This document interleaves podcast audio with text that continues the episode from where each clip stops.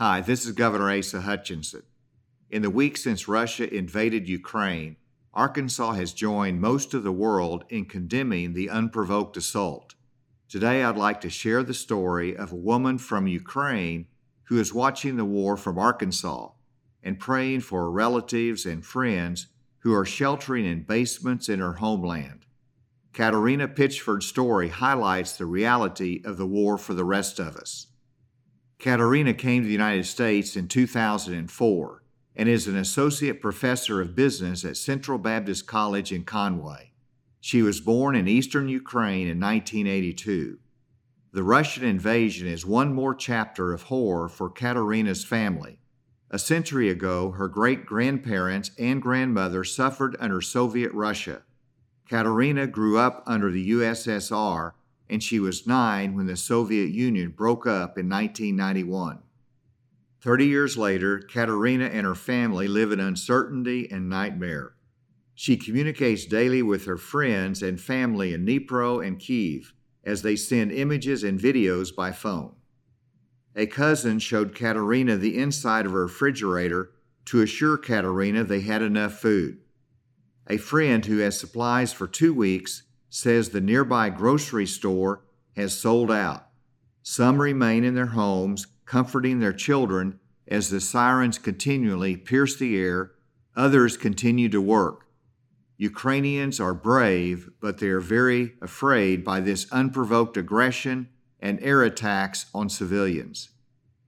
Kateryna participated in the Arkansas Leadership Prayer Breakfast at the mansion on Thursday. She cited the Lord's Prayer in the Ukrainian language, followed by prayer for Ukraine in English. The international support encourages her.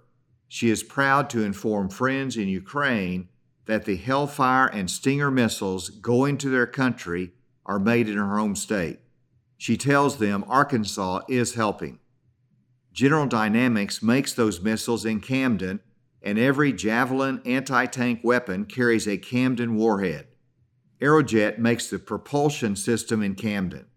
The missiles are known for their power to destroy tanks, buildings, and helicopters.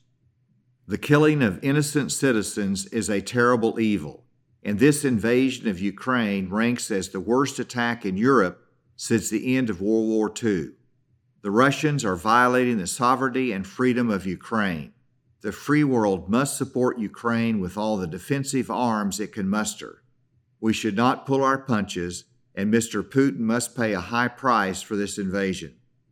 Mr. Putin underestimated the resolve of Ukrainians and the reaction of the free world. He thought Ukraine would simply fold, but he has found that his attack has hardened the loyalty and courage of Ukrainians into a resistance that may save the country.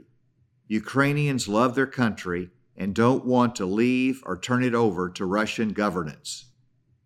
The sanctions are essential, but we all want to do more.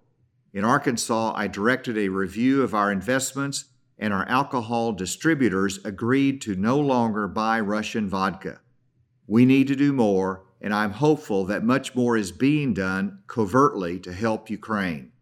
This is Asa Hutchinson, and I'm honored to bring you this report from the governor's office in Little Rock. Have a great weekend.